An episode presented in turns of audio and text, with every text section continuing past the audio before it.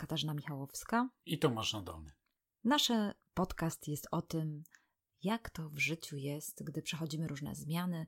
Zapraszamy różne, różne osoby, które albo przechodzą zmiany, albo wiedzą coś więcej o zmianach, albo nawet teoretycznie y, coś y, liznęły, jeżeli chodzi o zmiany w swoim życiu. I dzisiaj właśnie jest taka rozmowa.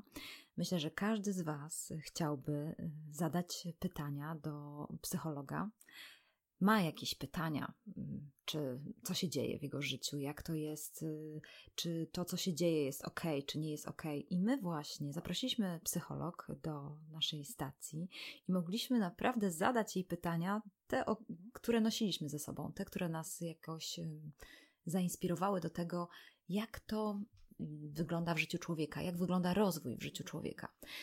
Ciekawe jest to też, że każdy człowiek przechodzi jakieś etapy zmian i są to może jakieś kryzysy, i również o tym opowie nasza rozmówczyni.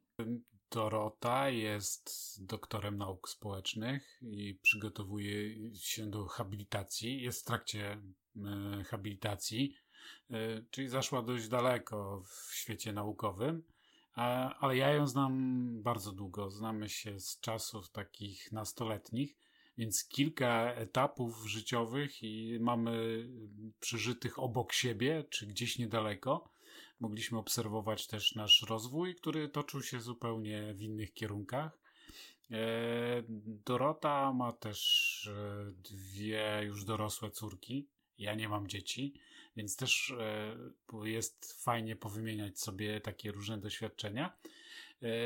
I to jest bardzo ciekawe, kiedy ktoś, kto, kto niepostrzeżenie z koleżanki, takiej z ławki, akurat my na religię jeszcze chodziliśmy razem, czyli co się działo w kościele, w salkach katechetycznych. Ktoś, kto jest młodszy, to może nie wie, jak to było, ale kiedyś tak było. E, I my na, znamy się z takich czasów. Jednocześnie ten ktoś powoli, powoli staje się autorytetem, ekspertem, i jeszcze dodatek e, później jest dziekanem na uczelni, na którą uczęszczasz jako student.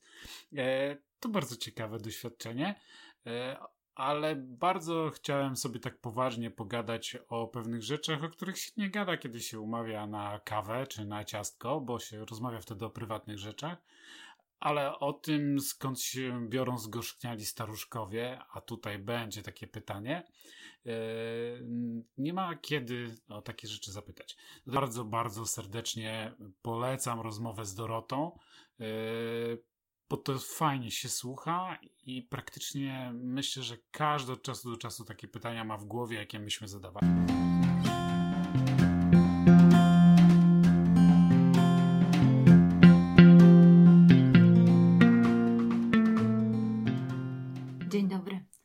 Witamy w stacji Zmiana. Tutaj coś się kończy, coś się zaczyna. Dzisiaj spotykamy się na stacji razem z Dorotą e, Kalką, panią doktor psychologii i porozmawiamy trochę o rozwoju człowieka. Jesteśmy bardzo zainteresowani tym mm, tematem i mamy wiele pytań, bo wiemy, że kiedy w życiu człowieka coś się zmienia, staje on na jakimś rozdrożu, to ma bardzo dużo pytań. Ale zanim do tego przejdziemy, to chciałam powiedzieć, że, mm, zapytać się Ciebie y, o to, co robisz, kim jesteś, jakbyś mogła więcej o sobie powiedzieć naszym słuchaczom, to będzie super. Jestem ogólnie zadowolona z życia kobietą. E, mamą dwóch dorosłych córek jeszcze ze mną przebywających. E, co mogę jeszcze powiedzieć? Uwielbiam podróże. Pracuję też z ludźmi w różnym wieku, więc tak naprawdę nie ograniczam się gdzieś tam do jakiegoś konkretnego wieku rozwojowego. Ważni są dla mnie moi przyjaciele, moja rodzina. No i cóż mogę powiedzieć? Rozwijam się, mam nadzieję, będę się rozwijać dalej. Jeżeli chodzi o Dorotę, to tylko powiem wszystkim, że jest psychologiem i również seksuologiem, więc bardzo dużo wie na temat rozwoju człowieka. I to jest naprawdę no, bardzo ciekawy temat, dlatego że zastanawia nas, każdy się zastanawia, to jak to jest z człowiekiem, jak on w ogóle dojrzewa, jak to się dzieje, co się dzieje w środku, w jego emocjach, w jego fizyczności to wiadomo, że rośnie, ale też zmienia się jego mentalność. Jak to się dzieje, że człowiek dojrzewa? Człowiek dojrzewa, mm, w zasadzie człowiek rozwija się od samego początku, od momentu, kiedy generalnie mm, nawet nie tyle przychodzi na świat, tylko kiedy powstaje. I tak na początku do pewnego momentu, zanim przyjdzie na świat, oczywiście bardziej, potem e, w pierwszym roku życia też dosyć intensywnie kieruje nami biologia, to wszystko, co, co mamy w naszym wyposażeniu genetycznym i tak naprawdę można powiedzieć, że my rozwijamy się właśnie dzięki temu, że mamy e, w sobie jakiś zapis naszych poprzednich pokoleń, ale też dzięki temu, że trafiamy ciągle na e, różnych ludzi od samego początku. Najpierw rodziców, rodzeństwo, potem ten krąg się coraz bardziej rozszerza. No i tak naprawdę ci ludzie są też bardzo, bardzo istotni, ale też jesteśmy ważni sami dla siebie. W pewnym momencie naszego życia, żebyśmy mogli się rozwijać, musimy po prostu w to mocno inwestować i chcieć coś robić. No i to głównie dotyczy dorosłości. Ludzie dorośli muszą być aktywni, zaangażowani w swoje życie, żeby, żeby można było powiedzieć, że są osobami, istotami rozwijającymi się. Moja mama zawsze ma takie powiedzenie, które no oczywiście wszystkich bawi przy stole, kiedy sobie siedzimy przy obiadku, to mówi, że człowiek głupi y, się rodzi i głupi umiera. Ale wiadomo, że to jest coś y, negatywnego, więc zastanawia mnie to zawsze. To jest takie nawet takie wyzwanie przy stole postawione. Jak to zrobić, żeby być mądrym człowiekiem, żeby jednak przeżyć to życie mądrze i nie, nie stanąć na, na końcu swojego życia i mówić ojku, no byłem głupi, coś nie zagrało, to coś było nie tak. Jak myślisz, jak to w ogóle można zrobić? Czy jest jakiś, nie wiem, naukowy, nie wiem, naukowe spojrzenie na tą sprawę, czy z punktu widzenia psychologii można coś na to poradzić?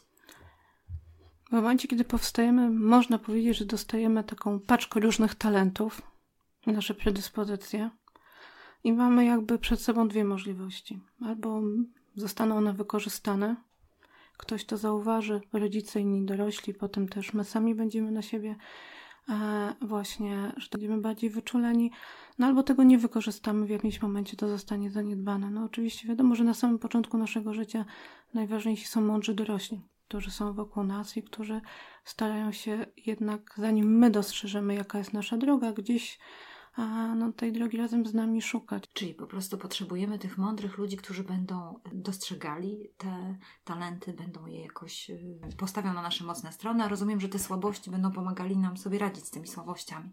Ale co się dzieje z ludźmi, którzy nie mają takiej możliwości, kiedy są młodsi? Co, co wtedy z nimi? Czy oni są już naprawdę przegrani i nic nie da rady zrobić?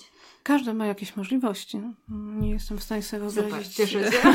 że nie jestem w stanie sobie wyobrazić sytuacji, żeby ktoś nie miał żadnych możliwości. Oczywiście mm. są różne sytuacje, kiedy dzieci a, z racji różnych perturbacji rodzinnych przebywają w instytucjach. No, dlatego też jakby instytucje są w jakiś sposób zorganizowane i tam są inni dorośli poza rodzicami, którzy też mądrzy, jakby mądrzy, mhm. mam nadzieję, że mądrzy, którzy jakby no są po to, żeby, żeby pomóc, tak? Często też jest tak, że e, niestety osoba dorosła może też przeszkodzić, tak? Bo czasami jest tak, że my nie zwracamy uwagi na to, że jeżeli sami czegoś nie zauważymy, to jednak jakby w dzieciach jest jakaś taka wpisana mądrość, e, związana z tym, że dzieci nam pokazują, dają sygnał, że na coś już jest e, czas, tak?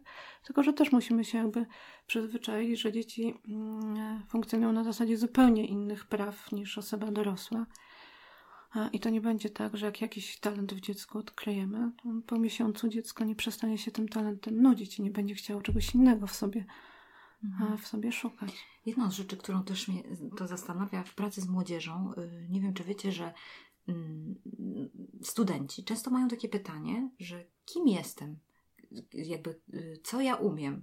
I tak się mnie to zastanawia, że w wieku dwudziestu paru lat ktoś ma takie pytanie, czyli znaczy, że ktoś wcześniej nie odpowiedział na ich pytanie.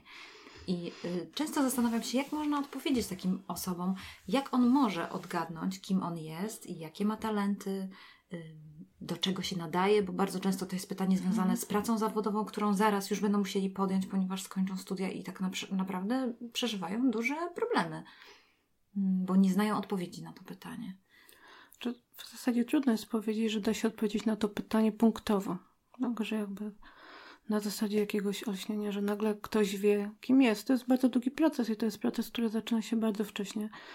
Mówimy o tym, że to jest proces rozwoju tożsamości. On się zaczyna bardzo wcześnie, w zasadzie no już takim wczesnodziecięcym, e, wczesnodziecięcym wieku, kiedy powoli e, dziecko pokazuje nam, jakie ma cechy, pokazuje to poprzez zachowanie, poprzez wybór różnych sytuacji ale takim okresem chyba najważniejszym dla kształtowania tożsamości jest okres nastoletni. To jest taki czas, kiedy właśnie człowiek odkrywa tą swoją tożsamość i nie ma co się oszukiwać, ale jest tak, że my tą tożsamość tak naprawdę z pokolenia na pokolenie trochę później odkrywamy. Kiedyś w zasadzie, jak się zapytało o to, kiedy jest się dorosłym, ja zapytałam mojej babci, jak miałam 5 lat, kiedy będę już w końcu dorosła, no nie miała problemu. Powiedziała mi wprost, jak skończysz 18 lat. Bo takie też były oczekiwania, można powiedzieć, społeczne. Człowiek ma 18 lat, dostaje dowód i oprócz tego, że może kupić sobie piwo, papierosy, może e, uczestniczyć w życiu obywatelskim, no to też tak naprawdę jakby zyskuje jakieś takie poczucie bycia dorosłym. Teraz jest tak, że my też sami trochę wydłużamy ten okres osiągania tej takiej dojrzałości tożsamościowej, osobowościowej, bo też tak naprawdę my dorośli mamy na to takie przyzwolenie, tak?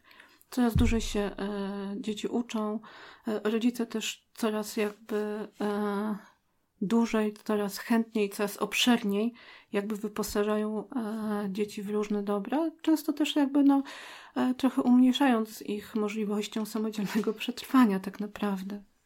Czyli taka twoja teoria jest taka, że ten e, okres nastoletni on jakby się przesunął i z tego powodu być może ci studenci w wieku, kiedy byśmy oczekiwali, że już są tacy mhm. dojrzali i znają siebie, to oni dopiero są na etapie poszukiwania tego. Znaczy tak? w zasadzie jest tak, że i przesunął i nie. Tak? Mhm. Bo jakby ten okres nastoletni to jest i dojrzewanie takie biologiczne, czyste i takie dojrzewanie właśnie społeczne, szukanie swojej tożsamości. Więc biologicznie tak naprawdę on się nie przesunął, a jeżeli już się przesunął, to nie e, na wiek późniejszy, a raczej na wcześniejszy. Mm, szybciej dzieci teraz rosną, szybciej dojrzewają też, też fizycznie, seksualnie. E, natomiast jakby no, zaczyna się mniej więcej w tym samym czasie, tak? Ale on jest trochę, myślę sobie, dłuższy. I kiedy wejdziemy w tą dorosłość, kiedy zaczniemy realizować takie zadania typowe dla osoby dorosłej, zależy od naprawdę koincydencji, splotu wielu różnych, wielu różnych czynników, tak?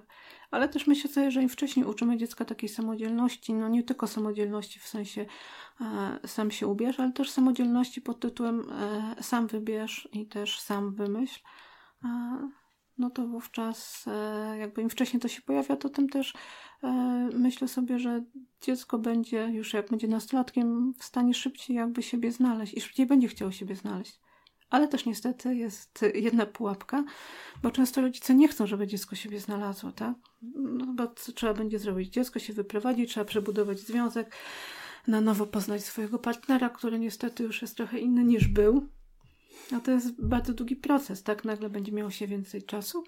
No chociaż też są rodzice, ja znam wielu takich rodziców, którzy jak dziecko daje pierwszy sygnał, że chciałoby już się trochę usamodzielnić, to oni już zacierają ręce i wymyślają, jak to nie spędzą czasu wolnego ze sobą. Jak zagospodarują pokój, który będzie po tym dziecku. Jak zagospodarują pokój, tak. Z tego, co mówisz, y, to wyłania mi się taki obraz, w którym y, przychodzimy na świat z plecakiem, w którym mamy spakowany bardzo jakiś tam potencjał. Nie do końca mamy na niego wpływ, E, na to jaki, bo to po prostu jest nasze wyposażenie. I teraz od mm, wielu rzeczy i od reakcji tych społecznych na zewnątrz, czyli też rodziców, rodziny, czy instytucji wychowawczych i tak dalej, zależy, co się z tym stanie. Trochę pewnie od nas. I teraz mówiłaś też o tych nastolatkach, które mm, mogą na przykład zmieniać zainteresowania szybciej niż byśmy się spodziewali, e, czy o studentach, którzy są mm, dorośli w świetle prawa, ale jeszcze nie dojrzeli do pracy zawodowej. E, jakbyś mogła powiedzieć, co trzeba wiedzieć, żeby tak naprawdę nie wymagać od ludzi, którzy są na jakimś etapie rozwoju czegoś innego niż, niż oni ma, niż mają rolę do odegrania w danym momencie. Czy mogłabyś jakieś takie e, podać, co jest charakterystyczne dla poszczególnych etapów życia, kiedy jesteśmy dzieckiem, kiedy jesteśmy już e, osobą dojrzewającą, fizycznie przynajmniej, to tam się też wiąże z różnymi mhm. perturbacjami. Potem jesteśmy tym młodym dorosłym, który jeszcze taki do końca dorosły nie jest. E, tworzenie własnej rodziny, a potem, kiedy e, emerytura, albo kiedy dzieci nam uciekają z domu, albo kiedy przychodzą różne inne kryzysy związane na przykład ze starzeniem czy z chorobą, e, to, to o czym trzeba pamiętać, żeby tak naprawdę się nie pakować no, w coś, w oczekiwania takie, które są niespełnialne. No to tak można sobie metaforycznie wyobrazić, że dzieciństwo jest jakby e, mm, jednym brzegiem rzeki, dorosłość jest drugim brzegiem rzeki, a ten okres nastoletni jest takim mostem. Więc tak naprawdę dzieciństwo jest po to, żeby poznać świat, tak? Poznać świat, poznać siebie. Też niektórzy mówią, że wręcz że to jest taka faza eksperymentowania z, z tym swoim rozwojem, z samym sobą. Ale tak naprawdę jakby no w każdym momencie dzieciństwa mm, poznajemy trochę inny kawałek świata, tak? No najpierw jak przychodzimy na świat, to musimy e, zdobyć jakieś umiejętności, które nam pozwolą poznać świat, więc musimy nauczyć się chodzić na przykład, tak? Musimy potem nauczyć się mówić, bo jest drugi człowiek, który, z którym się porozumiewamy za pomocą mowy, tak? Jak idziemy do przedszkola, to nagle pojawiają się dzieci. Czasami to jest bardzo trudny okres, bo tak jak sobie wyobrazimy dziecko, które do tej pory było jedyną królewną albo królewiczem w rodzinie, wychodzi do grupy i nagle jest 20 innych królewiczów bądź, bądź tutaj księżniczek I, i, dziecko w tym wieku, wieku przedszkolnym generalnie opanowuje tą taką część emocjonalno-społeczną. Uczy się takich kontaktów z grupą, ale też uczy się kontaktów e, z dorosłymi innymi poza rodziną, tak? Bo to jest jakby ten pierwszy taki moment, kiedy dziecko też jest trochę samo pozostawione e, momentami no bez rodziców, tak? W przedszkolu dziecko ma rówieśników plus całą plejadę osób, do osób dorosłych. Niektórzy chodzą już do żłobka, ale tak rozwojowo myślę sobie, że takim momentem gotowości do pójścia do instytucji jest taki czwarty rok życia, nie? bo to jest taki moment, kiedy dziecko zaczyna właśnie potrzebować grupy. Do tej pory bardziej dziecko potrzebuje jednak takiego bliższego kontaktu, to zresztą niektórzy nawet nazywają tą taką fazę tych pierwszych czterech lat życia fazą matczyną, ale są też takie dzieci, które jak mają dwa i pół roku, w żłobku się świetnie aklimatyzują, bawią się z innymi dziećmi i, i nie do końca jakby nawet są zainteresowane powrotem rodziców, tak? Czyli jakby do, do, tych, do tego ukończenia kilku lat, pierwszych lat życia mamy zadania takie, że musimy się dobrze odżywiać, musimy mieć zabezpieczone pewnie jakieś podstawowe potrzeby nasze, dużo stymulacji, czyli dużo pewnie, mo, można to rozumieć tak, że dużo kolorów, może książek, czytania, może, możemy w różny sposób spacery, pokazywanie listków, nazywanie biedronki, to wszystko jest częścią budowania oraz nabywanie tych podstawowych takich umiejętności społecznych, czyli po prostu przebywania i interakcji z ludźmi, tak? To jest takie, rozumiem, że na tym pierwszym etapie to są podstawowe nasze zadania. No tak, my musimy opanować. Trzeba to rozumieć, my żeby musimy nie, opanować. nie chcieć od dziecka, żeby ono nagle już było bardzo dobrze wychowane, kiedy ono dopiero się musi tego nie, nauczyć. no my musimy wiedzieć, w jakim wieku e, dziecko prawo ma do różnych zachowań, tak? No jeżeli rodzice są e, w jakiś sposób niezadowoleni z tego, że trzylatek się wstydzi innych dorosłych, obcych dorosłych, to kompletnie jakby nie rozumieją, co to znaczy być trzylatkiem. No to jest normalny okres rozwojowy dla, dla tych wszystkich emocji, które wiążą się e, ze wstydem, z taką oceną dokonywaną przez, przez inne osoby, tak? No, mm, po prostu trzeba wiedzieć, co w danym wieku człowiek może, czego nie może. A co w takim, bo to zauważyłem e, wśród e, no, moich różnych znajomych, rówieśników, kiedy miałem 30 lat i kiedy oni w większości zakładali rodzinę i tak dalej, to zauważyłem, że dostrze próba dostrzegania, w czym moje dziecko jest genialne. Że tu już przyszły Mozart albo przyszły Małysz lub tego typu jakby próba, że już w wieku pięciu lat już jest tak super judoką albo tak super pływa na żaglówkach, że on na bank będzie mistrzem olimpijskim. Jest jakieś takie przedziwne e, co, co masz, co, co na ten temat? No ja się trochę jeżę na takie sytuacje, Aha. E, głównie dlatego, że e, warto jest dostrzegać mocne strony swojego dziecka, Warto jest je dopingować, warto jest dziecku udzielać pozytywnych informacji zwrotnych, ale warto też jest pamiętać o tym, że jak sprzedajemy dziecku nieprawdę, a ono w nią uwierzy, to i dziecku i nam będzie bardzo trudno z tą nieprawdą się rozstać, jak się całkowicie zburzy mit. Są iluzje, w zasadzie przez całe życie może być tak, że człowiek jakimś iluzjom ulega, które mu pomagają po prostu żyć i funkcjonować, ale jak iluzja zniknie, no to człowiek tak naprawdę Porażka. Porażka. Człowiek traci ten jakby e, swój sens e, obecnego życia. I myślę sobie, że rzeczywiście widać duży problem z tym, bo rosną pokolenia, e, które mają sobie takie mniemanie, że są świetne, poradzą sobie z wszystkim i nie są w ogóle jakby nastawione na to, w jaki sposób radzić sobie z porażkami. A bycie rodzicem to jest też nauczenie po prostu swojego dziecka, jak radzić sobie z porażkami, tak? Mówimy często dzieciom, że ty wszystko możesz, ale zapominamy też powiedzieć dzieciom, ale nie musisz. To jest jakby, to jest twój wybór, tak?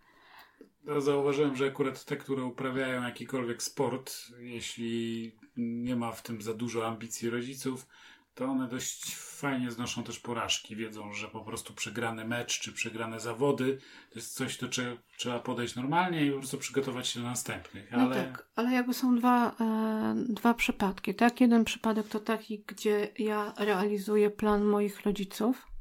Czyli no właśnie, tak naprawdę, czyli tak naprawdę to jest kompensacja moich rodziców. To nie jest jakby mój wybór, to nie są moje zainteresowania, ale ponieważ nie chcę ich zawieść, to robię to, co chcą, tak?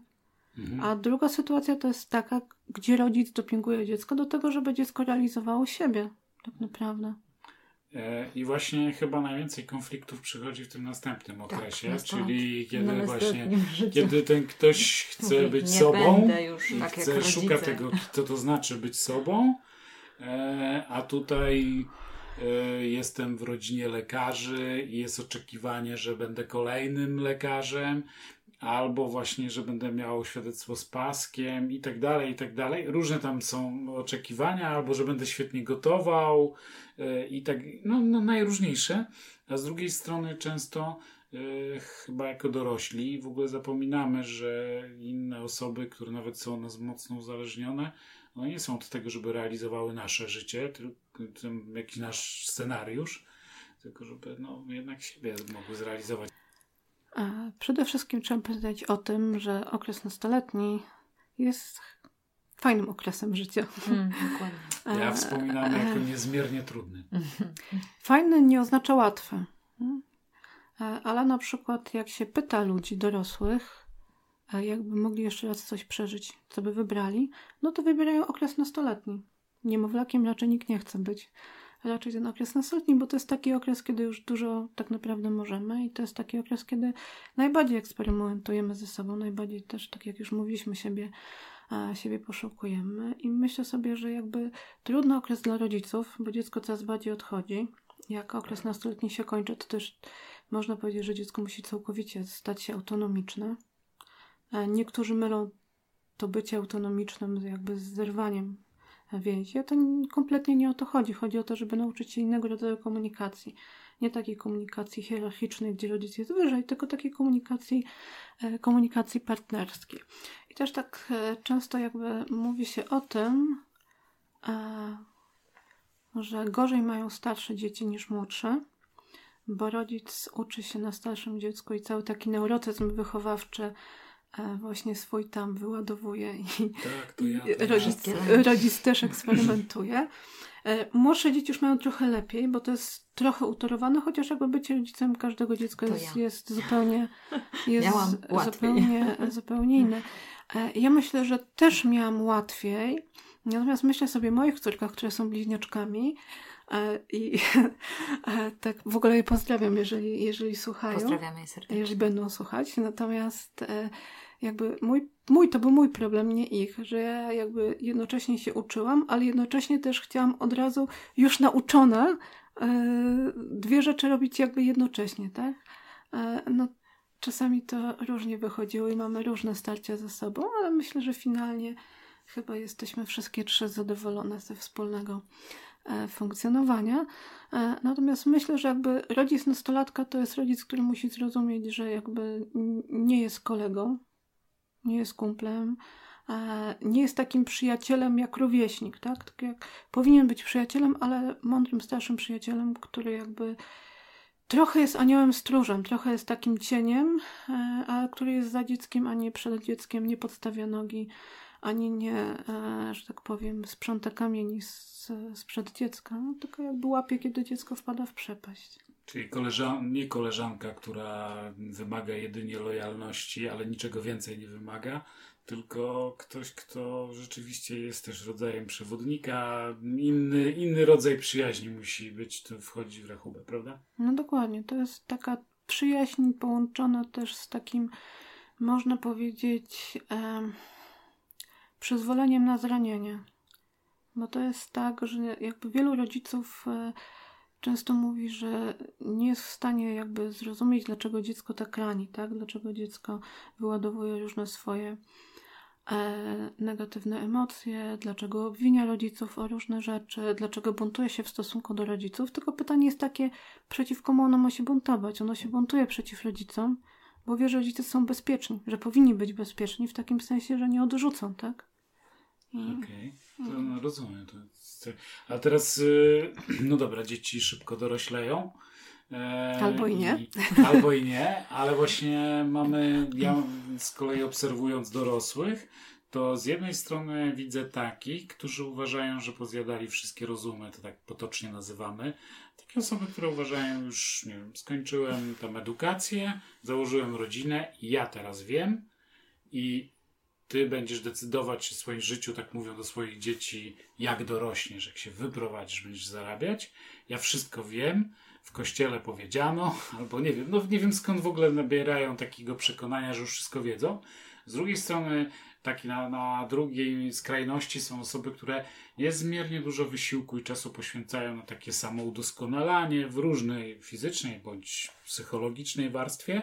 Yy, też bardzo dużo się uczą, E, też jakby takiej samoświadomości chcą nabywać i oczywiście jakieś całe spektrum różnych postaw pomiędzy. E, jakie właściwie zadania mamy jako dorośli ludzie, tacy, którzy już e, gdzieś są po zakończeniu edukacji, a są gdzieś przed tymi, przed tą tak zwaną późną dorosłością, czyli jeszcze przed emeryturą, przed tym, jak zanim dzieci wyfruną im z gniazda to jakie, jakie mają wtedy najważniejsze w sumie zadania? Bo chyba często zapominają, że mają w ogóle jakiekolwiek zadania rozwojowe, tak mi się wydaje.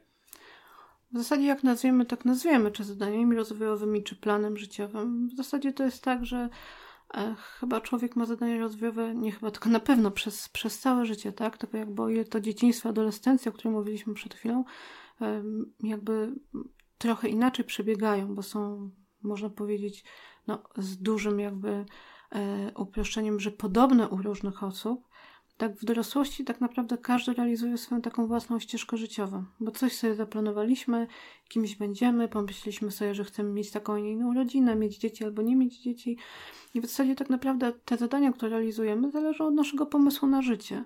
Ale no można powiedzieć, bo też są takie teorie w psychologii rozwojowej opierające się na wskazywaniu w dorosłości zadań rozwojowych, że tak tradycyjnie człowiek w tej wczesnej dorosłości, czyli jak wchodzi w dorosłość do, e, niestety według większości teorii 35 roku życia, ale według teorii Lewinsona, jedynej łaskawej, do 40 niemalże 40-45 roku życia e, jest osobą we wczesnej dorosłości. Tak naprawdę tą dorosłość wtedy jakby zaczyna, tworzy. Na początku weryfikuje ten swój plan, który sobie gdzieś tam stworzył a czy on jest dobry, czy on mu pasuje, czy to, co on jakby odpowiedział sobie na to pytanie, kim jestem, jest rzeczywiście tą jego prawdą. No i tak tradycyjnie można powiedzieć, że no, po pierwsze, zawód, czyli rozpoczęcie kariery swojej zawodowej, rozpoczęcie takiego życia relacyjnego, bardziej poważnego, w sensie już jakieś podjęcie zobowiązań w stosunku do, a, do osób, z którymi chcemy spędzić życie, plany związane z, tak ładnie mówi, z prokreacją, albo już posiadanie dzieci, ale też bardzo ważna rzecz, o której zapominamy chyba najczęściej, też takie ustanowienie takiego swojego jakby stylu życia, tak? Czyli mm, ja to jakby tłumaczę w ten sposób, że to jest takie nauczenie się siebie w różnych wymiarach, tak? Czy jakby e, zaobserwowanie tego, ile czasu mogę dawać z siebie wysiłku, a ile czasu potrzebuję na regenerację. Jakie są rzeczy, które mnie interesują, co buduje moje zadowolenie, moje szczęście, tak? z jakimi ludźmi lubię przebywać, jak radzę sobie ze stresem, czy to, co do tej pory robiłem, mi wystarczy, tak? Więc tak naprawdę jakby rozpoznanie siebie w każdym obszarze po to, żeby ten nasz plan był tak dosyć mądrze realizowany, bo no, we wczesnej dorosłości nie ma co się oszukiwać. Najczęściej to, co robimy, to tak trochę zapominamy o tym, że ani nie jesteśmy wieczni, ani nie mamy takich zasobów organizmicznych, takich psychicznych, ale też takich fizycznych, biologicznych, E, które są niewyczerpalne, tak? I często jakby też takie swoje e, możliwości przyłamujemy i, no i nie zawsze to się jakby kończy, kończy dobrze, tak? E, niezdrowo żyjemy najczęściej, chociaż no modne jest zdrowe życie, tak? Natomiast bardzo często zapominamy o, e, o tym, że sen też jest modny, że ile czasu trzeba spać, żeby się zregenerować i fizycznie, i psychicznie. W jakiś konkretny sposób trzeba się, trzeba się odżywiać, trzeba się spotykać z innymi ludźmi. Nie można pracować 20 godzin na dobę przez 7 dni w tygodniu przez 15 lat, bo to się tak naprawdę no, skończy niedobrze dla nas. I teraz ja mając 45 lat, czyli według łaskawej teorii właśnie dorośleję. Wchodzisz w średnią dorosłość. Wchodzę w średnią dorosłość. Według mniej łaskawych jestem już w, w środku. Wieku, w środku. W środku średniej dorosłości. Ale coraz bardziej oczywiście pamiętam wspomnienia i wyciągam wnioski z przeszłości, mniej lub bardziej, ale też coraz częściej myślę o tym, jak będzie wyglądała starość, jak to będzie wyglądało, jak będzie wyglądała moja kondycja fizyczna, o tym może kiedy indziej, ale właśnie jak to zrobić, żeby. Znaczy, wydaje mi się, że trochę można sobie pomóc w tym, żeby ta starość przebiegała w sensie takim dobrostanu psychologicznego, czyli żeby się dobrze czuć ze sobą, z innymi, że można parę rzeczy robić po drodze lub nie robić, lub jakoś tam załatwiać pewne sprawy i kryzysy tak, żeby czerpać z tego później no, maksymalnie długo, bo to jest taka rzecz, która mnie zawsze zdumiewa i zawsze mnie zastanawia. E, liczba osób, które są w wieku już podeszłym e, i są niebywale gorzko, takim, mają takie smutne nastawienie do życia, ogromne pretensje. Im ktoś jest młodszy, tym bardziej nawet wręcz czasami są agresywne w sklepie czy na placu mm. zabaw do do dzieci, do ich potrzeb rozwojowych, do tego, że dzieci są naturalnie głośne i tak dalej, i tak dalej. E, nie chciałbym być takim dziadkiem, który w sklepie laską przepycha się przez kolejkę i wszystkim udowadnia, że, że coś jest nie tak. E, co mogę zrobić? Jak mogę to znaczy, rozegrać? Myślę, że akurat tobie będzie takim roszczeniowym osobnikiem nie grozi. E, no, ale tylko nie jest tylko roszczenie, nie? To coś jest coś tutaj więcej nie znaczy, gra. W zasadzie to jest tak, że e, no my mamy cały czas jakiś ten bagaż plecak, który doładowujemy. Czasami ktoś nam robi żółwia z tego plecaka, wywraca nam do góry nogami. Całe życie zdobywamy jakieś doświadczenie i tak naprawdę no, późna dorosłość to jest ten czas, kiedy my to doświadczenie w jakiś sposób podsumowujemy, integrujemy się z nim. Ale to też jest tak, że no jest wcześniej kilka podsumowań, tak? I my całe życie się zmieniamy, więc też potrzebujemy co jakiś czas stanąć na moment i trochę podsumować, zobaczyć, czy to, co działo się, ten punkt, moment, w którym jesteśmy, nas zadowala. Chodzi o kryzys? Chodzi o, chodzi o kryzysy. Chodzi o kryzysy.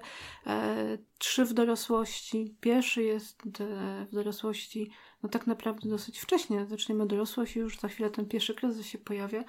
To się nazywa kryzysem wieku 30 e, czy kryzysem ćwiartki.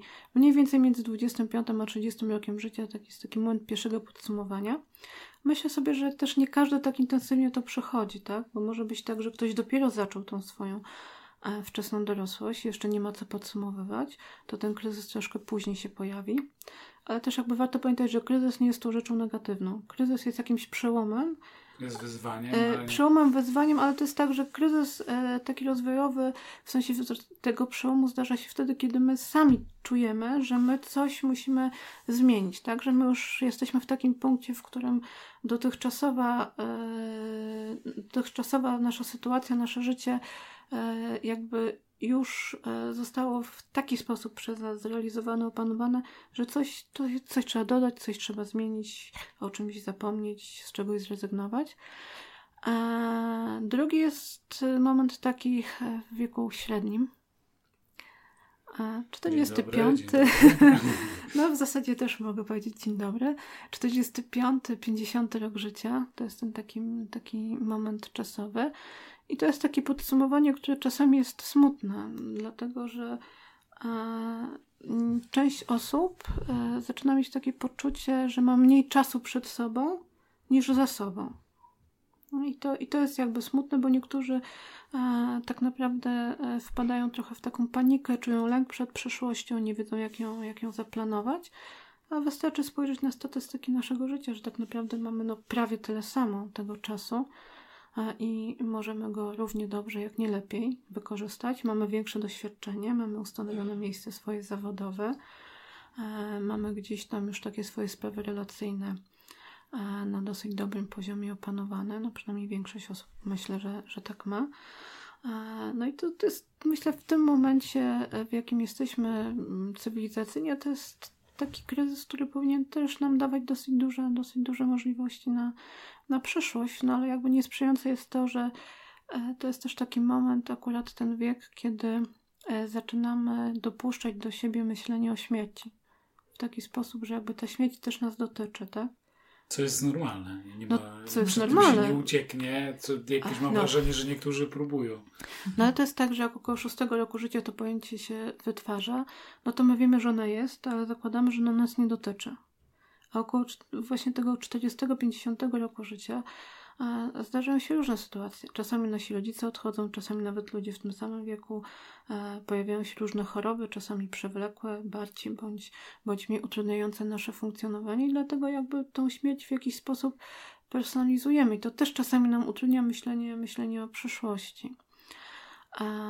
No i tak jak mówię, w zależności od tego, jak jesteśmy zadowoleni z tego życia, to tak też wchodzimy w ten okres późnej dorosłości. Czyli teraz e, rozumiem, że to był ten drugi kryzys, drugi, który dotyka trzeci każdego. Trzeci to w zasadzie to trudno mówić. Kryzys zresztą nie używa się tej nazwy, chociaż on tak naprawdę też ma znamiona dokładnie takiego samego podsumowania, a w zasadzie nawet większego i ważniejszego niż poprzednie kryzysy, bo to jest podsumowanie całego naszego życia, bilans życia, który ma miejsce w późnej dorosłości czyli podsumowanie jakby całego naszego życia, tak? Od, odkąd jesteśmy jakby w stanie e, sięgać pamięcią. Niektórzy się ograniczają do dorosłości, e, chociaż tak naprawdę wydaje mi się, że ten bilans życia hmm, to jest podsumowanie wszystkiego, co jesteśmy w stanie jakby ogarnąć pamięcią. Taką czy, naszą biograficzną. Czy jest prawdą ten pogląd, który ja jakby zapamiętałem, dziś utkwił mi w głowie, że wynik tego bilansu, czyli to, jak my sobie sami oceniamy nasze subiektywnie, nasze życie dotychczasowe i perspektywy na przyszłość, niekoniecznie ma cokolwiek wspólnego z rzeczywistością, ale ma za to ogromny wpływ właśnie na to, jaki, w jakim na przykład na ogół jesteśmy nastroju czy nastawieniu do życia, że ma duże znaczenie to, czy oceniamy, że mieliśmy życie dotąd udane, bądź nieudane, bądź przegrane, bądź jakieś tam tak ja to sobie w głowie zapamiętałem, że taki jest efekt tego bilansu. Możesz to jakoś zweryfikować i poddać moje, moje poglądy krytyce, bądź potwierdzić? W psychologii rozwojowej mówi się o tym, że te całe ludzkie życie to jest cały taki cykl życiowy. I bilans życia jest jakby e, po to, żebyśmy zakończyli e, nasz cykl życiowy, w jak najlepszy sposób dla nas. I jeżeli nasz bilans życia jest pozytywny, no to w zasadzie człowiek jest w stanie pogodzić się z tym, że jest mniej sprawny, choruje, ma mniej, mniej ludzi wokół siebie, ale też jest w stanie pogodzić się ze śmiercią. Negatywny bilans życia to jest generalnie e, traktowanie śmierci jako problemu, jako czegoś, co się zdarza nie w czasie, i myślę sobie, że tak naprawdę to jest bardzo trudna sytuacja nie tylko dla osoby, która dokonuje negatywnego bilansu życia, ale też bardzo trudna dla osób bliskich, tak? Bo to są też często sytuacje, kiedy te osoby bliskie obwiniają się z różnych powodów za różne sytuacje. A Ale też to one są powodem tego złego samopoczucia tej osoby, e, między innymi na przykład. Tak? Może, może mają na to wpływ. Może tak, ale może też e, na takiej zasadzie, że nie jest się w stanie jakby dać w prezencie kawałka swojego życia tej drugiej osobie, żeby jeszcze mógł się nacieszyć życiem, w jakiś sposób je je wyprostować. E, też bardzo często obwiniamy się, że nie jesteśmy w stanie nie wiem, na przykład podwyższyć standardu życia w później dorosłości, na przykład swoim, e, swoim rodzicom. A to też jest tak troszkę, że um, to, czy my jesteśmy zadowoleni z życia, czy nie, czy jesteśmy szczęśliwi, e, zależy najbardziej od nas samych, tak naprawdę. Czyli jest, jednak. Tak, czyli jednak. Przez długie lata, zresztą myślę sobie, że też wiele ludzi nadal twierdzi, że pieniądze dają największe szczęście, młodość daje największe szczęście, bycie pięknym daje największe szczęście, sprawnym i tak. A to są tak zwane okoliczności, które jak się okazało, e, decydują o bardzo niewielkim zakresie naszego szczęścia, mniej więcej około 10%. Tak? Jest yy, bardzo pięknie przez Sonię Lubomirską opisane to, od czego zależy nasze szczęście i to są trzy jakby rzeczy. 50% to jesteśmy my sami, nasze wyposażenie genetyczne. Więc my też tak trochę dziedziczymy to, czy jesteśmy szczęśliwi, czy nie. A, czy mamy do tego predyspozycję i czy w tym naszym plecaku jest gdzieś a, właśnie jakaś taka torebeczka pod tytułem bycie szczęśliwym. 40% e, to jest to, co robimy. Tak naprawdę, nawet jeżeli w tych 50% e, mamy przewagę bycia nieszczęśliwym genetycznie, brzydko tak nazwę, to mamy jeszcze dosyć dużo możliwości stwarzania samemu sobie takich okazji, e, które sprawią, że my jednak e, trochę przezwyciężymy to, co nam dały nasze, e, nasi przodkowie, tak? No to, tak jak mówiłam, 10% okoliczności, okoliczności zewnętrzne. Czyli podsumowując, z tego wynikałoby, że owszem, na wiele rzeczy nie mamy wpływu. Owszem, nie mamy wpływu też między innymi na okoliczności. Być może znaczy je tworzymy w jakiś sposób, ale też nie, nie możemy wierzyć w to, że one decydują o wszystkim. Ale też zostaje ogromny margines tego, że my możemy kształtować i nasze postawy, i to w jaki sposób interpretujemy życie. No tak, Chociaż no. trzeba brać pod uwagę, że pewne wyposażenie w tym plecaku mamy i troszeczkę na takiej glebie, na jakiej nas postawiła, nie wiem, różnie ludzie wierzą, ale no, przeznaczenie, czy przyroda, czy genetyka na takiej glebie, na jakiej jesteśmy, z takiej musimy sobie jakoś to radzić, ale jedni to robią lepiej, drudzy gorzej. Y, stąd myślę, że słuchacze by chcieli być po tej stronie, którzy to robią lepiej. Ja właśnie tak się zastanawiam, jak malujesz taki obraz, to myślę sobie o tym, że tutaj jest ważne, są te etapy rozwoju na tych etapach rozwoju można by było narysować, no może takie dołki, czyli takie trzy kryzysy. I teraz zastanawiam się nad tym, czy, czy jest tak, że osoby, które dobrze przeżyją, jakby pozamykają te poprzednie etapy, że one lepiej przeżywają takie kryzysy, bo na przykład zaraz myślę o milionie wyjątków, które tutaj mi się w głowie rodzą, załóżmy jest ktoś, y, kto jest y, no nie wiem, już w wieku średnim, a na przykład zachowuje się jak dziecko, albo na przykład buntuje się przeciwko wszystkiemu, bo zachowuje się jak nastolatek. I, mi się I wtedy się zastanawiam zawsze, czy to jest powód tego, że on nie zamknął kiedyś w przeszłości jakiegoś etapu swojego rozwojowego, czy po prostu to jest tylko takie naturalne dla człowieka, że czasami właśnie tak mają ludzie takie. Sytuacje mogą być różne, bo rzeczywiście jest tak, jak mówisz. Może być tak, że ktoś po prostu nie dojrzał emocjonalnie i tożsamościowo i nadal jest tak naprawdę rozwojowo, jeżeli chodzi o tą swoją własną tożsamość i szukanie odpowiedzi, kim jestem, gdzie jest moje miejsce w tym takim etapie właśnie życia nastoletniego. A może być też tak, że to jest pewnego rodzaju mechanizm obronny. Czasami osoby w średnim wieku, które właśnie zauważą, w tym kryzysie wieku średniego e, dwie najbardziej podstawowe rzeczy związane, czyli potrzeby zmiany i potrzeby szukania autentyczności. I trochę niewłaściwie ją zinterpretują i, i mogą też zachować się tak jak nastolatek. No zresztą e, myślę sobie, że taki mit kryzysu wieku średniego e, i takie stereotypowe przedstawienie to jest myślenie o tym, że kryzys wieku średniego przede wszystkim dotyczy mężczyzn, którzy mając 45-50 lat pozostawiają rodzinę, wszystko Ferrari. sprzedają, czerwone Ferrari, uciekają z dwudziestolatką e, gdzieś do jakiejś krainy szczęśliwości, jakiejś Nibelandii, gdzie nigdy już e, nie przestaną się bawić i, i być takimi dzieciakami. No to jakby może, może, być, może być różnie. Także myślę sobie, że nie można tu generalizować, że to zawsze jest niedojrzałość. Czasami to jest właśnie mechanizm obronny. Tak? Trochę pozachowuje się jak nastolatek w tym kryzysie wieku średniego, no ale po to, żeby tą swoją dorosłość gdzieś tam na nowo, na nowo odkryć. Chociaż myślę sobie, że akurat kryzys wieku średniego niekoniecznie musi wiązać się z powrotem takim do zachowań nastoletnich. Są takie osoby, które w kryzysie wieku średniego e, mają taki pomysł na to, że e, fajnie byłoby jeszcze opanować jakiś obszar świata, czegoś się jeszcze pouczyć. E, zaczynają studiować, zaczynają szukać nowych pasji. Ja chyba jestem, że tak powiem, przedstawicielem w takim, Super. w takim właśnie mhm. kierunku. Mhm. Czyli a kryzys wieku średniego dotyczy tylko mężczyzn? Nie, kryzys Bo wieku stereotypowo średniego... raczej wiąże tak się, się z tymi kabrioletami mhm. i z łysinką, tak. którą przygrzewa, znaczy nie, owiewa wiatr nie. Znaczy stereotypowo rzeczywiście tak myślimy, natomiast to jest tak, że ten kryzys wieku średniego, tak jak sama nazwa mówi, jest kryzysem wieku średniego, chociaż ona nie, nie jest za ładna ta nazwa. Natomiast on dotyczy ludzi w pewnym wieku, tak? Ludzi, którzy muszą podsumować pewien etap i muszą znaleźć pomysł na dalszą część swojego życia, więc jakby płeć to myślę sobie nie ma znaczenia. Właśnie to kojarzy, to, ten kryzys wieku średniego to mi się kojarzy trochę jak przerwie w meczu, bo tak myślę sobie, że w tej pierwszej połowie meczu naszego życia znajdujemy y, te nasze mocne strony, wiemy kim już jesteśmy i tak dalej, wyczuliśmy tego przeciwnika, to życie, jak tam się gra na tym boisku.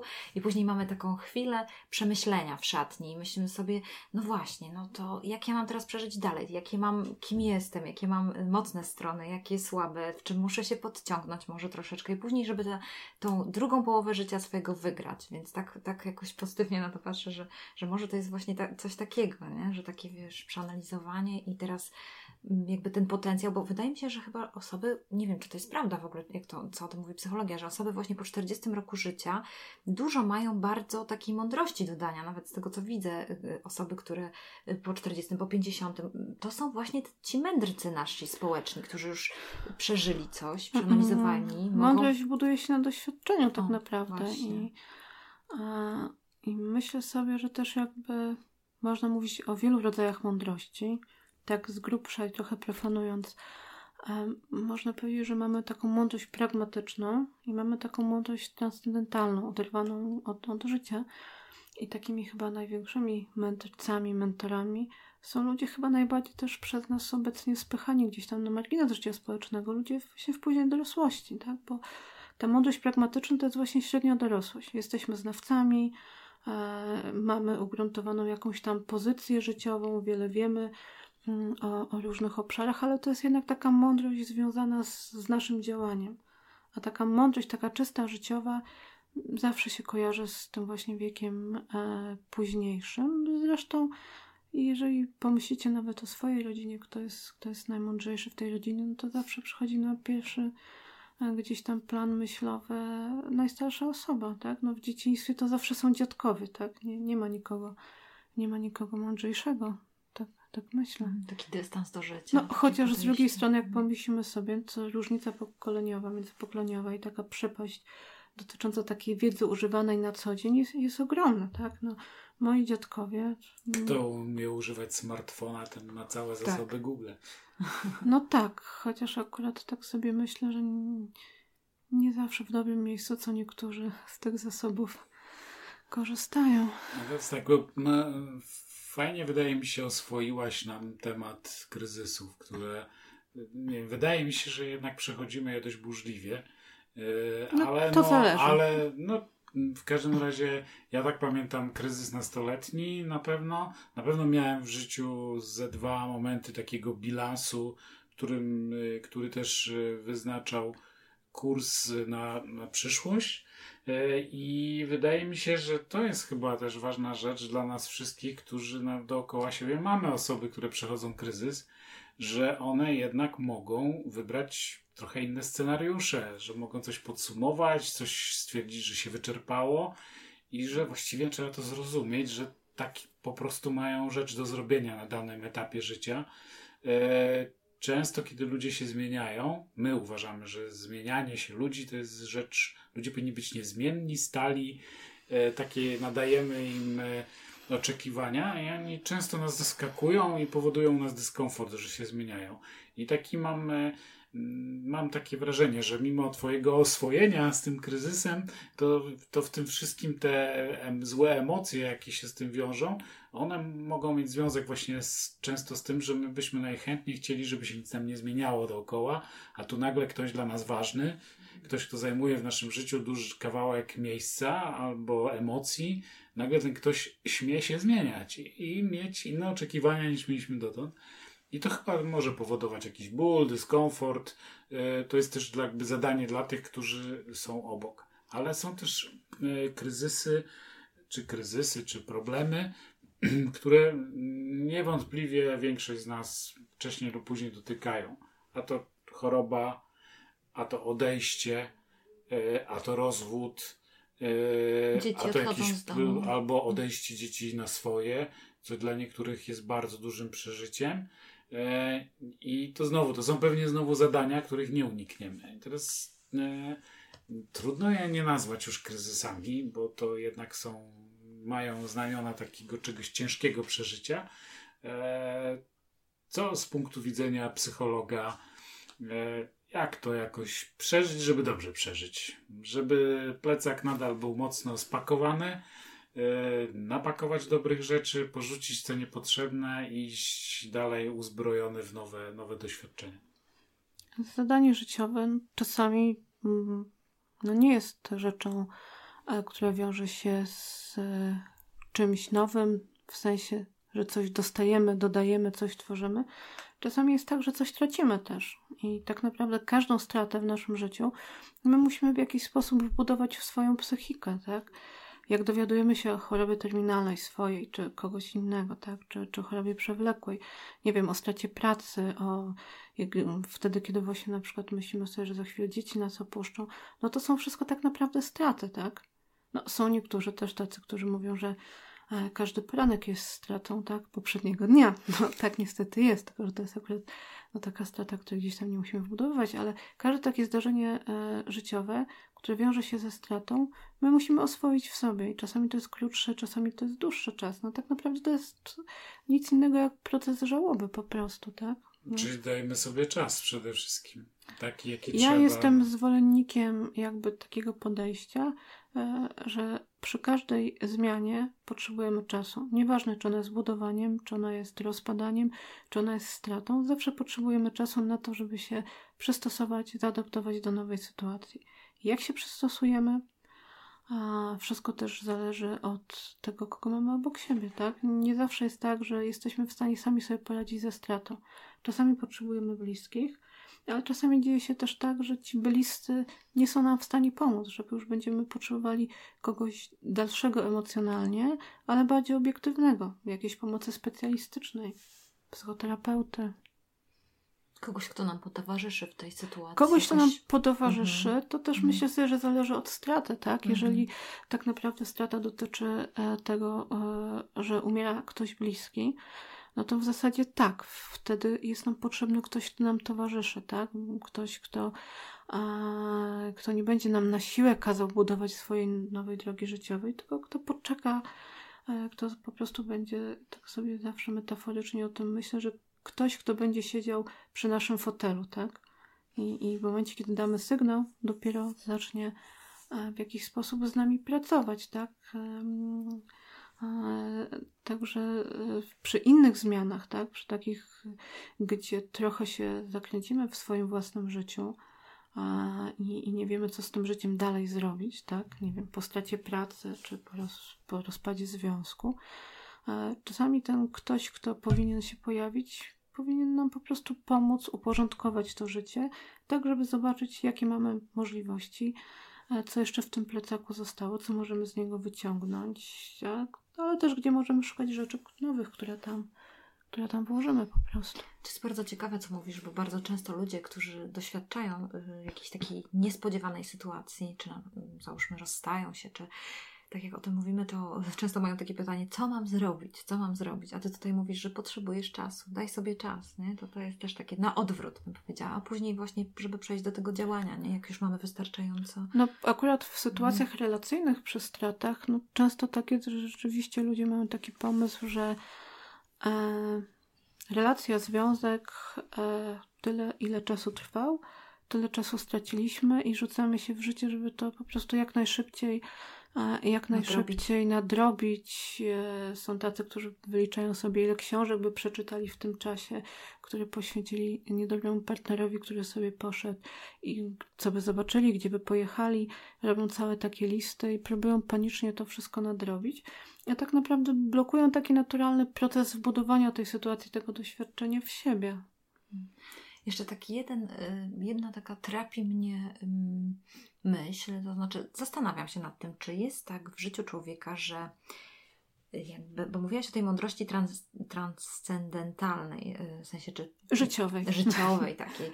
Czy właśnie to, że ludzie na przykład, no nie wiem, no wierzą, że jest, y, no nie mają jakąś taką duchowość w sobie, czy im jest łatwiej przechodzić, czy na przykład zauważyłaś to, że, że im jest łatwiej przechodzić przez pewne problemy, czy, czy trudniej? W sensie takim, że, no bo mm, tak jak na przykład, nie wiem, jak czytam Eichelbergera, kiedy on zachęca do tego, żeby zintegrować też tą duchową cząstkę z tą emocjonalną, czy takim osobom jest łatwiej w życiu, czy, czy raczej takim działaczom jest łatwiej? Jak to by, czy można w ogóle jakoś tak powiedzieć, że którym jest łatwiej, bo pewnie to zależy od osoby, ale czy to ma wpływ w ogóle, taka integracja? Czy są w ogóle ludzie bez duchowości? No właśnie, czy są duchowości? Może są ludzie, którzy nie, do, nie dopuszczają, że jest jakaś duchowość? To, no to też taka inna sprawa. No to wszystko zależy, mhm. jak rozumiemy duchowość, tak? Ale myślę sobie, że to jest tak... Skąd pochodzę? Dokąd to jest tak zmierzam? tak trochę, że mhm.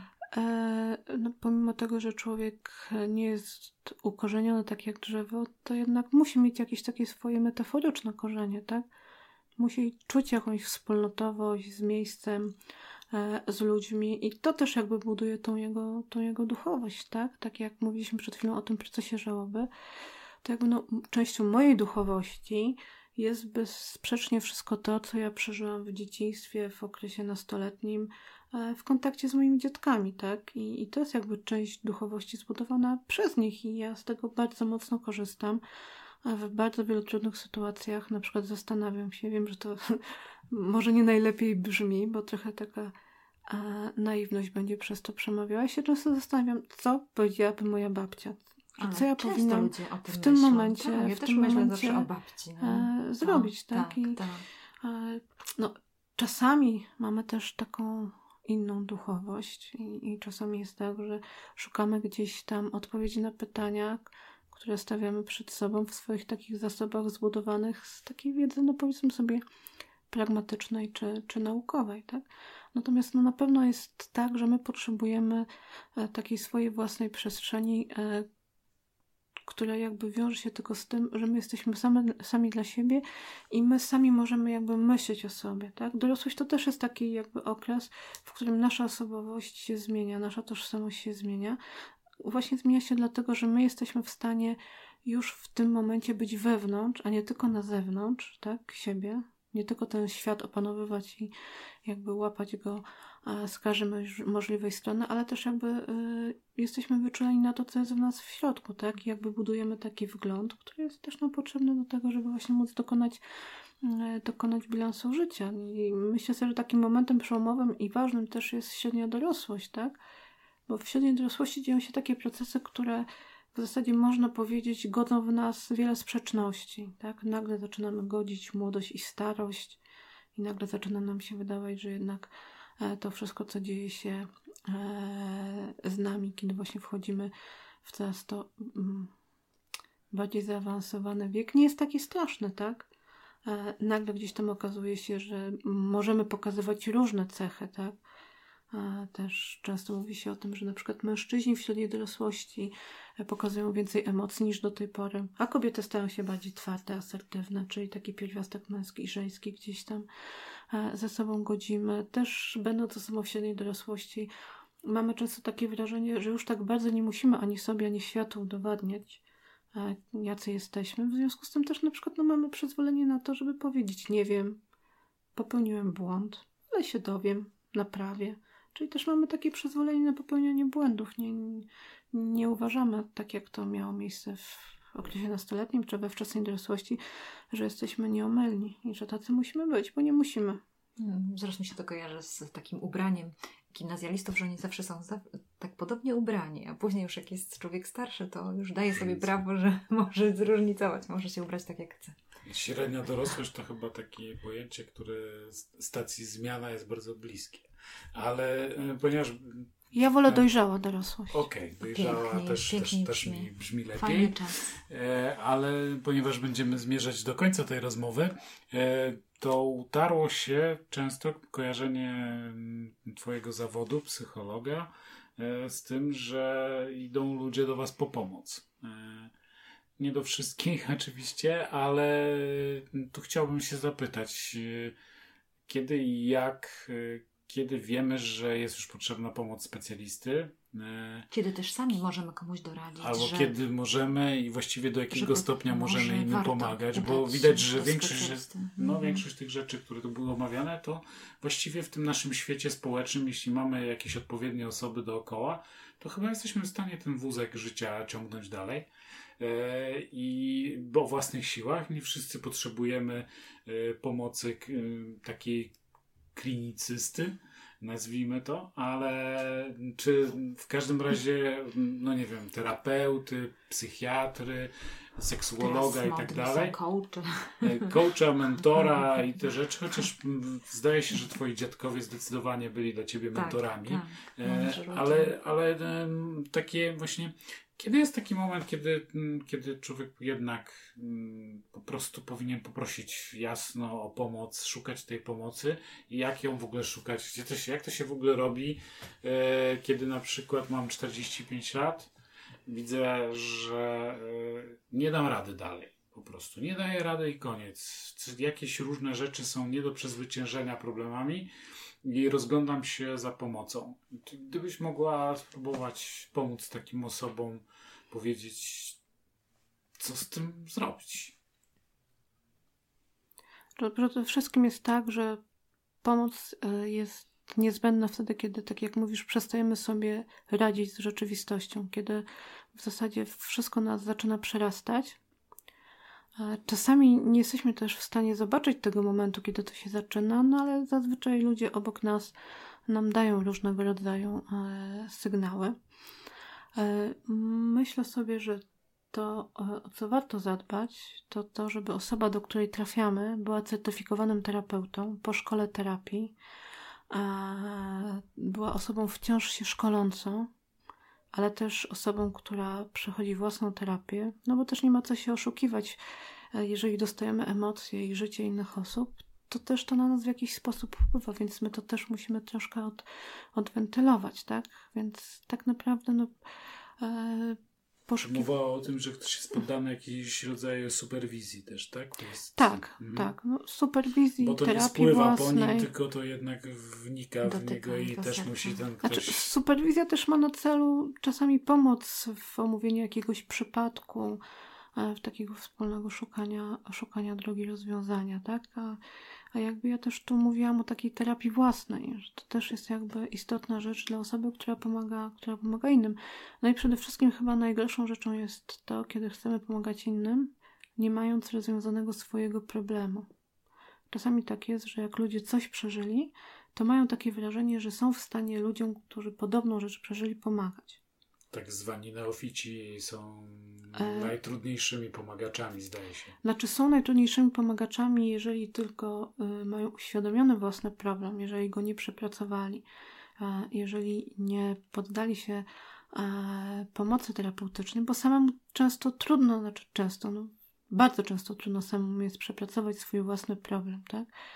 A czasami to trwa lata i, i tak naprawdę no, bez przygotowania jest e, nawet nie tyle trudno pomagać, co pomoc drugiej osobie jest niemożliwa. Możemy wręcz zaszkodzić tak naprawdę. To, to zawsze można wysłuchać, prawda? Być E, dobrym słuchaczem do No, tego... zawsze można być dobrym słuchaczem. No, często tak się dzieje, że jadąc w pociągu opowiadamy obcym o całym naszym życiu, o wszystkich problemach, o których byśmy nie powiedzieli nikomu, na przykład bliskiemu, tak? Ale jakby e, ważną rzeczą jest to, że ten człowiek w pociągu jest spotkany raz. On nam nie będzie radził, jak mamy żyć. I my nie będziemy mieli z tyłu głowy takie myślenie, jak mi się coś nie uda, to zapytam pana w przedziale. Bo on znika z naszego życia po prostu, tak?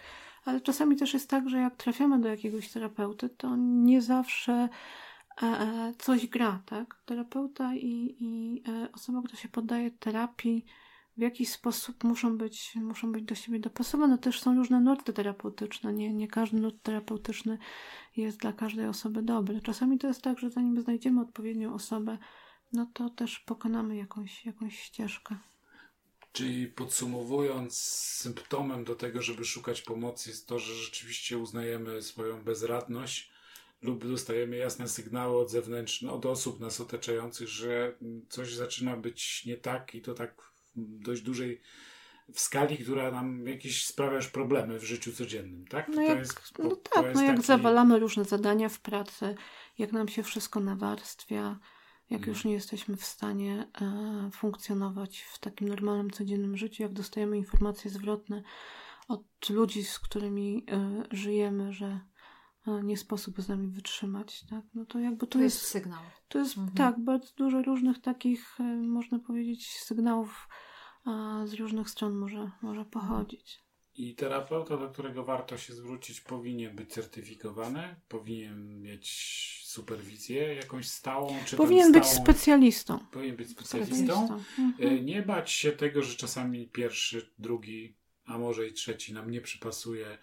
E, są różne szkoły, nurty, tak? Trzeba też dobrać taki, który by odpowiadał i naszym problemom, i naszej jakby psychice, więc tego się nie należy bać, aczkolwiek nie warto pochopnie oddawać swojego losu w ręce nieprzygotowane. E, za to może każdy z nas być dość dobrym słuchaczem i uważnym obserwatorem, ale przestrzegasz przed e, by, przed zabieraniem się za takie pomaganie psychologiczne wśród, przez osoby, które na przykład właśnie coś im się tam udało w życiu zmienić na lepsze i już natychmiast chciałyby e, w podobny sposób zmieniać innych, co może być, co może mieć też skutki takie to, no, dość trudne do przewidzenia, niekoniecznie dobre, tak? Mniej więcej dobrze to podsumowałem? Tak, mniej więcej tak. Ja nie jestem klinicystą, więc tak naprawdę a ja też e, mówię bardziej z własnego doświadczenia, jak ja bym poszukiwała, mhm. e, poszukiwała terapeuty, no bo też tak na co dzień żyję z klinicystami, że tak powiem. W pracy mam wielu przyjaciół, którzy są terapeutami i też często jakby rozmawiam z nimi, co jest ważne, na co zwrócić uwagę. No i przede wszystkim to, co najczęściej słyszę, to to, że jakby w tym zawodzie człowiek nie przestaje się uczyć e, do końca, tak? Bo jakby ciągle musi, e, ciągle musi ten swój warsztat e, poszerzać. Chociaż też można powiedzieć, że tak naprawdę e, w chwili obecnej panuje zjawisko long life learning, czyli uczymy się przez całe życie. Czyli to, co jest na dzisiaj domeną psychologów, prawdopodobnie tak zmienia się świat, że będzie dotyczyło większości zawodów i większości ludzi. Ale to nie tylko jest tak, że to psycholog, tak? No, long life learning jest to tak naprawdę zorganizowanie edukacji, to słowo, zorganizowanie po prostu naszego życia e, w pogodzeniu z tym, że cały czas się uczymy, tak? No jakby uczymy się, jak jesteśmy dzieckiem w szkole, potem jak jesteśmy nastolatkiem, idziemy na studia, jak jesteśmy w pracy, to musimy się doszkalać, jeździmy na e, różnego rodzaju warsztaty, czytamy, e, różne branżowe e, rzeczy. 300 A... ustaw w ciągu roku nowych uchwala Sejm, czy część z nich dotyczy naszego zawodu i tak, tak no to musimy, a potem jak przychodzimy na emeryturę, to mamy uniwersytety trzeciego wieku i czas na realizowanie pasji, których nie zrealizowaliśmy dotąd, no bo mieliśmy rodzinę, pracowaliśmy, realizowaliśmy się gdzieś indziej. Czyli to jest mniej więcej uczenie się, uczenie się przez całe, całe życie. Dorota, super rozmowa. Bardzo, Myślę, bardzo że, że, że, dużo fajnych rzeczy z niej mhm. wyciągnęliśmy. E, ona trwała ponad godzinę, e, ale zleciało bardzo szybko. E, I wszystkich problemów nie uda się nam tutaj poruszyć, rozwiązać. Ja mam jeszcze na zapleczu... Problem to złe słowo, kwestii. Okay. Ja mam jeszcze takich Wyzwań. kwestii co najmniej kilkanaście, które bym chętnie o, poruszył, ale E, gdzie Czas. mają tacy ludzie, e, którzy chcą się rozwijać całe życie, uczyć całe życie, chcą też być świadomym, e, świadomie przechodzić pewne swoje koleje życiowe, chcą też umieć wysłuchać innych, nie dawać głupich porad. Gdzie takie osoby miałyby na przykład szukać dalej źródeł wiedzy? Czy są jakieś miejsca, które warto polecić? Czy coś przychodzi do głowy? Czy warto w czymś uczestniczyć?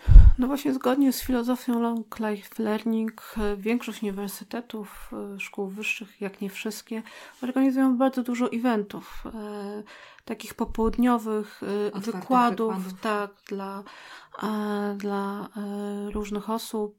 Czasami są to jakieś takie większe wydarzenia, czasami robi się plany, które jakby pokazują, co będzie się działo przez cały rok. Mm, także myślę sobie, że w, w każdej takiej szkole wyższej można e, znaleźć dla siebie jakąś propozycję. To tak trochę brzmi szkoła wyższa czy uniwersytet, bardzo naukową, natomiast e, to są właśnie takie wydarzenia dla osób, które nie są specjalistami, a chcą poszerzyć taką swoją wiedzę, powiedzmy sobie, ja to nazywam wiedzą codzienną, tak? E, o ile wiem, to Sopocki oddział y, też ma tego typu i no czasami, znaczy przynajmniej z mojego punktu widzenia, niektóre tematy są bardzo ciekawe, niektóre są bardziej skierowane na przykład do rodziców nastoletnich dzieci, albo dotyczą jakichś problemów psych, y, psychologicznych seksuologicznych, moim zdaniem, ale może myślę, że pewnie Uniwersytet Gdański też pewnie ma coś takiego. Ja myślę, że w tej chwili większość, większość, tak jak mówiłam, albo, albo wszystkie nawet szkoły wyższe mają takie, mają takie propozycje. Uniwersytet WPS ma bardzo szeroką propozycję i w zasadzie w każdym wieku człowiek coś dla siebie znajdzie, tak? Jest strefa rodzica, jest strefa psycha, jest Uniwersytet Trzeciego Wieku. E, czasami też zdarzają się różnego rodzaju spotkania e, Polskiej Akademii Dzieci, e, więc jakby ta propozycja jest bardzo szeroka. Ale myślę sobie też, że jest dużo takich ośrodków, które na co dzień jakby nie zajmują się edukacją i też nauką, organizują różne, różne wydarzenia dla osób w różnym wieku i tutaj E, myślę sobie o, o, o różnych jednostkach związanych z urzędami miejskimi. Bo też, też myślę, czasami w kooperacji, bardzo często Urząd Miejski w Sopocie organizuje różne wydarzenia właśnie z Uniwersytetem SWPS. Także takich rzeczy no, bardzo, dużo, bardzo dużo się w różnych miejscach e, dzieje, ale też czasami warto sobie pomyśleć e, o tym, e, że też potrzebujemy rozrywki. Poprzez rozrywkę też można wiele takich a cennych rzeczy o świecie się dowiedzieć. Także myślę sobie, że też czasami są jakieś fajne prelekcje w kinach studyjnych, Bibliotek. w bibliotekach. Polecam DKF-y. Które z kolei nas skierują na ciekawe lektury i tak dalej, i tak, tak dalej. Więc to jest tak naprawdę metoda łańcuszkowa. Mm -hmm. Metoda Trzeba zacząć po prostu. Tak. Zmobilizować się. Trzeba zacząć zmobilizować się. Dobra rozmowa, naprawdę. Dziękujemy Ci za odwiedzenie naszej stacji Zmiana. Myślę, że za poświęcony czas. Za poświęcony czas. I... Cała przyjemność po mojej stronie. O, dziękujemy bardzo. Oby wszyscy, wszyscy wprowadzali zmiany, próbowali i dawali sobie czas. Dziękujemy. Jak jeszcze się przypomni Dorocie o jakimś ciekawym źródle, które warto podlinkować, to w notatkach do tej audycji na pewno się to znajdzie. To co, dziękujemy. Dziękujemy bardzo. I wszystkim życzymy rozwoju. Dobrego takiego, życia. Dobrego Dobrej zmiany. I rozpakowywania plecaka. Tak, i nie robienia nikomu ani sobie żółwia z plecaka. A teraz czas na KTIP. KTIP to taki czas, gdzie Kasia i Tomek polecają ciekawe aplikacje, rozwiązania, książki, idee albo cokolwiek, co nas zainspirowało. Dzisiaj przyniosłam książkę papierową, dlatego pewnie będziecie słyszeli szelest kartek. Jest to książka pod tytułem Błądzą wszyscy, ale nie ja. Autorami książki jest Karol Tavris i Elliot Aronson, bardzo znane nazwiska. Wydawcą jest Smak Słowa.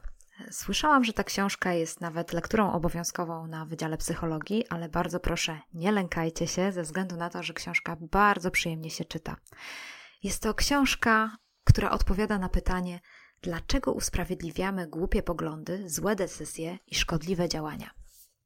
Zazwyczaj takie pytanie zadajemy w stosunku do innych osób, dlaczego oni podejmują głupie decyzje, dlaczego je usprawiedliwiają, dlaczego tak się dzieje w czyimś życiu, że ktoś robi coś błędnego, coś niewłaściwego, że jego życie skręca gdzieś na manowce.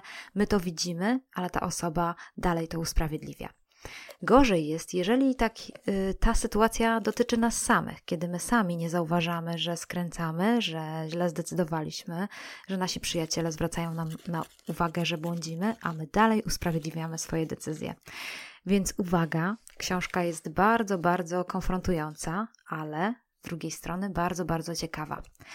Opiera się na takich dwóch y, tematach. Y, na temacie samousprawiedliwienia i mówi o tym, jaki jest wpływ samousprawiedliwienia. Jak to wpływa na małżeństwo, na relacje, na przyjaźń, na mm, relacje w pracy. I e, źródłem e, tego samousprawiedliwienia i siłą napędową jest dysonans poznawczy. Dysonans poznawczy, który wiąże się z pewnymi nieprzyjemnymi uczuciami, które, z którymi musimy się zmierzyć, żeby po prostu w tej prawdzie stanąć. Przeczytam Wam dwa fragmenty, żeby Was zainspirować. Najpierw o dysonansie poznawczym.